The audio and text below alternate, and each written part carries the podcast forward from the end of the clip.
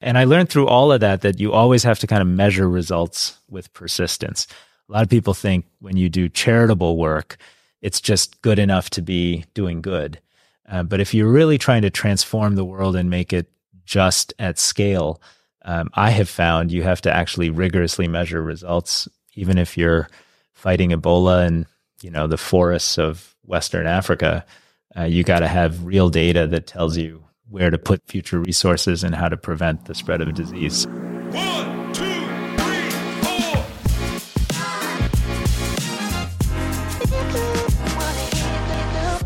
Welcome to the Green Hour a community of innovators, activists, and government leaders in the world of sustainability. Each week, you will hear from a leader in sustainability to help unlock your mind to a greener future.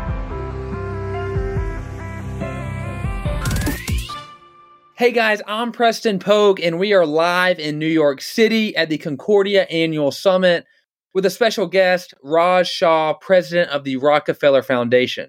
The Rockefeller Foundation is a philanthropic organization which was founded back in 1913, and it's dedicated to advancing global well being by addressing pressing challenges and supporting initiatives with the potential for large scale positive impact. Our conversation explores Dr. Shah's perspectives on climate change, its global impacts, and challenges especially for developing nations. Highlighting the Rockefeller Foundation's recent commitment to $1 billion to address climate change, Dr. Shah emphasizes the significance of substantial investments for large scale change. We also touch on insights from his book, Big Bets, looking at his work with Bill and Melinda Gates in vaccinating 900 million children in responding to the Ebola outbreak, along with his collaboration with Barack Obama after the Haiti earthquake. Join us for a captivating discussion that navigates global health, humanitarian efforts, and pressing challenges.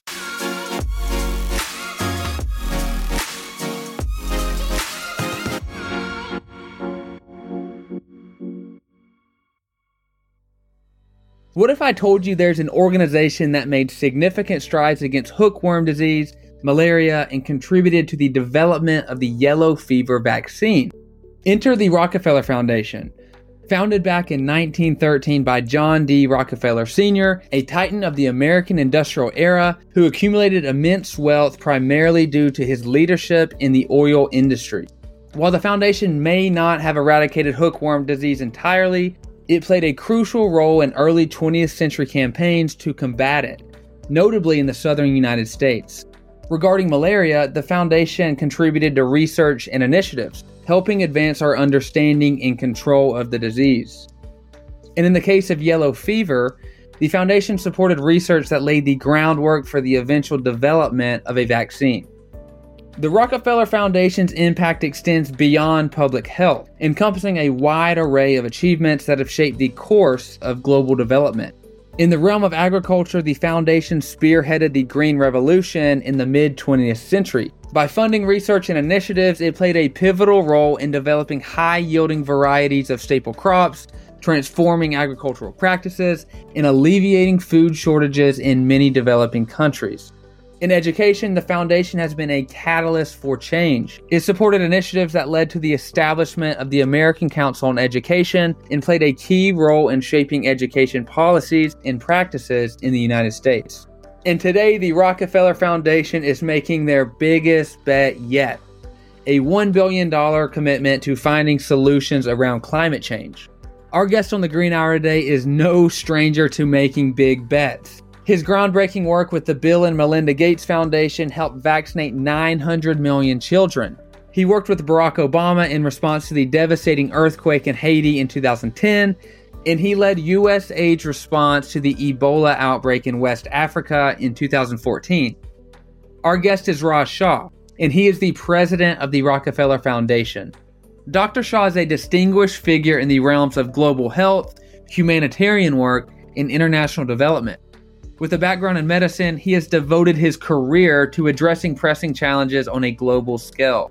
His impactful journey includes key roles such as administrator of the United States Agency for International Development during the Obama administration, where he led responses to humanitarian crises and championed initiatives like Feed the Future.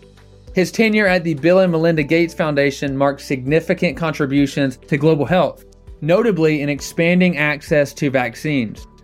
Since 2017, as president of the Rockefeller Foundation, he has steered the organization's commitment to addressing climate change, fostering inclusive economies, and building urban resilience.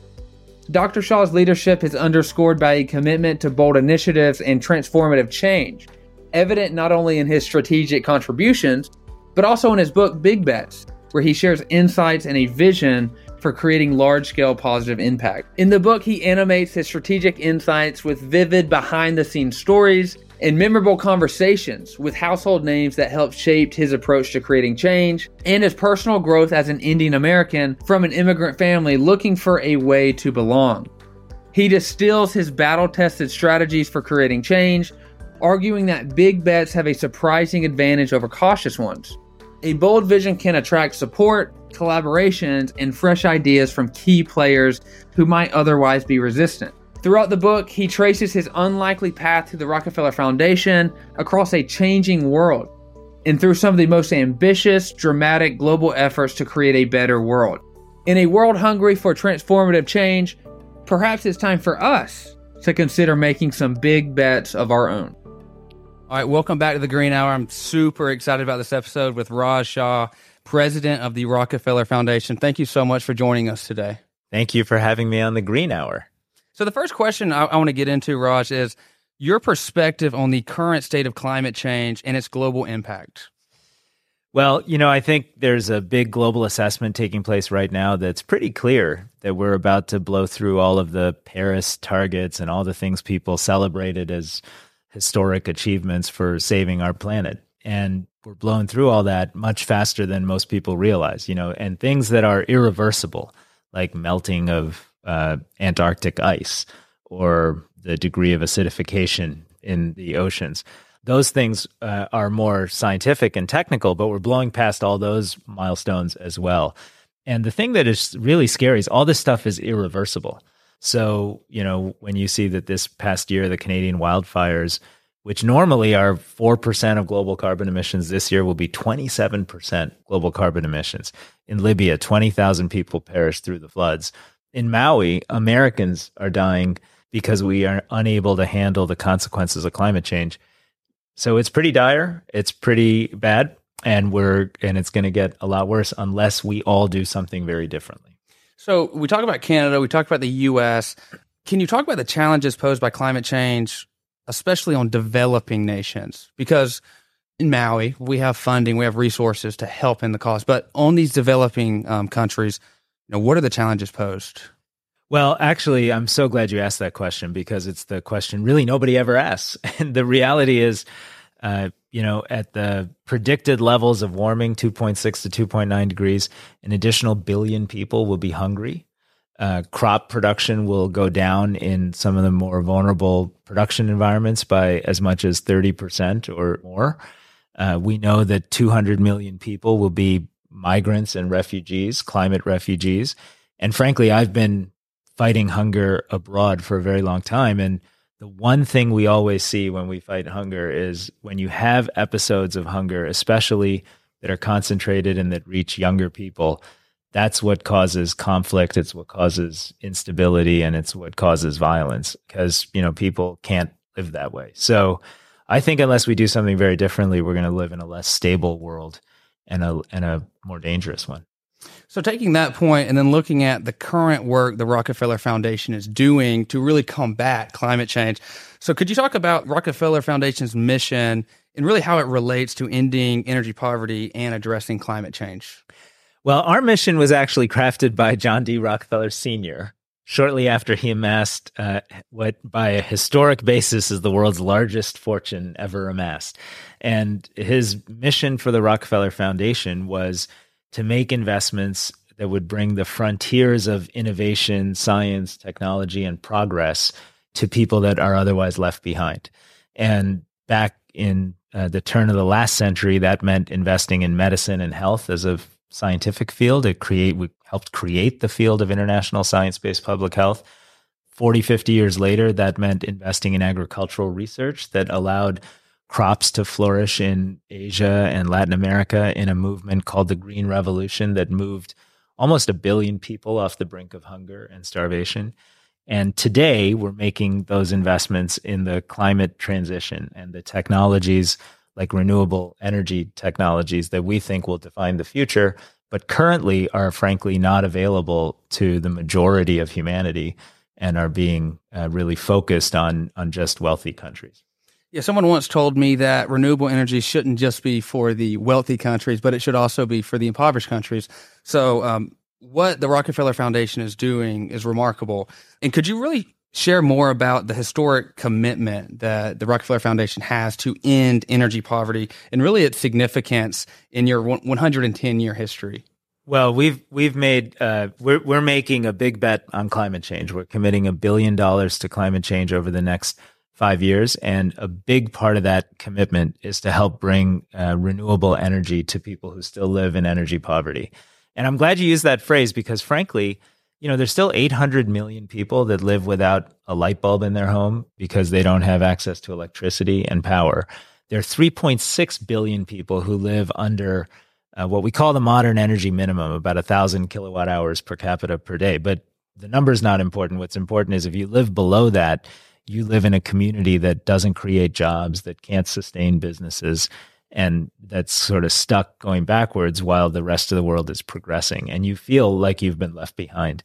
And so we started about 15 years ago investing in bringing, you know, these uh, really subscale renewable technologies at the time to very poor communities. And we found over 15 years that hey everything got better the batteries got much better the solar panels got much better everything got cheaper and all of a sudden the most cost effective and important way to provide electricity to a billion people who are stuck in poverty because of energy is solar and wind and other renewable forms of electrification so that's what we're helping to make happen whether you're in northern india or eastern uh, congo or parts of Latin America, even in Puerto Rico for critical facilities. So you mentioned the word big bets, uh, and, and that's the next point I want to get into. You actually have a book coming out in October um, that I'm very happy. I was actually telling the guys before this, I was like, I've got to read this book. Um, but your book, Big Bets: A Journey of Transformational Change. What is what is the core philosophy behind um, this book? Well, Big Bets is really about uh, us as individuals and all of us together as society having a high ambition for making humanity a better place. And I find uh, I have had the really unique experience to work with Bill and Melinda Gates when they set up their foundation and said, I wonder if we could immunize every single child on the planet in order to prevent kids from dying under the age of five from simple diseases. And then I worked with President Obama when uh, the Haiti earthquake happened and and he said, Look, uh, this is just two hours from our shore, and a quarter of a million people died in an instant. And we as America have to do everything we can to show our moral values and our humanitarian values in this time. Then I've been a part of fighting a few pandemics uh, that I'm sure your listeners are well acquainted with. And so, uh, through all of that, I've learned that it is actually possible to do good at scale if you have a certain mindset. You know, if you have a super high ambition, like you want to immunize every child on the planet, not just a few in your community.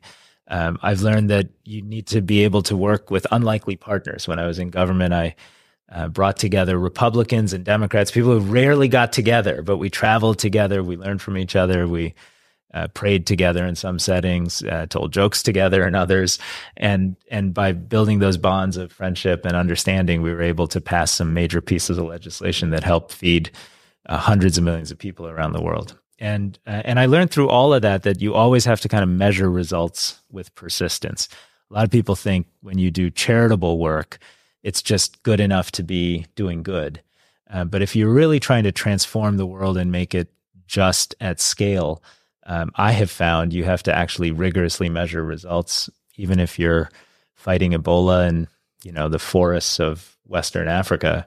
Uh, you got to have real data that tells you where to put future resources and how to prevent the spread of a disease. So uh, there's some of the lessons learned from the book, and I hope readers will buy the book and uh, Big Bets, and also uh, be inspired that, especially as young people, you can make huge change in the world. You don't have to sit around and wait for your elected leaders to do it. Um, you can you can be a big part of the solution. Well, Raj, thank you so much for coming on the Green Hour today. This has been an enlightening conversation, uh, and I can't wait to share this with our listeners. Thank you so much. Great to be here.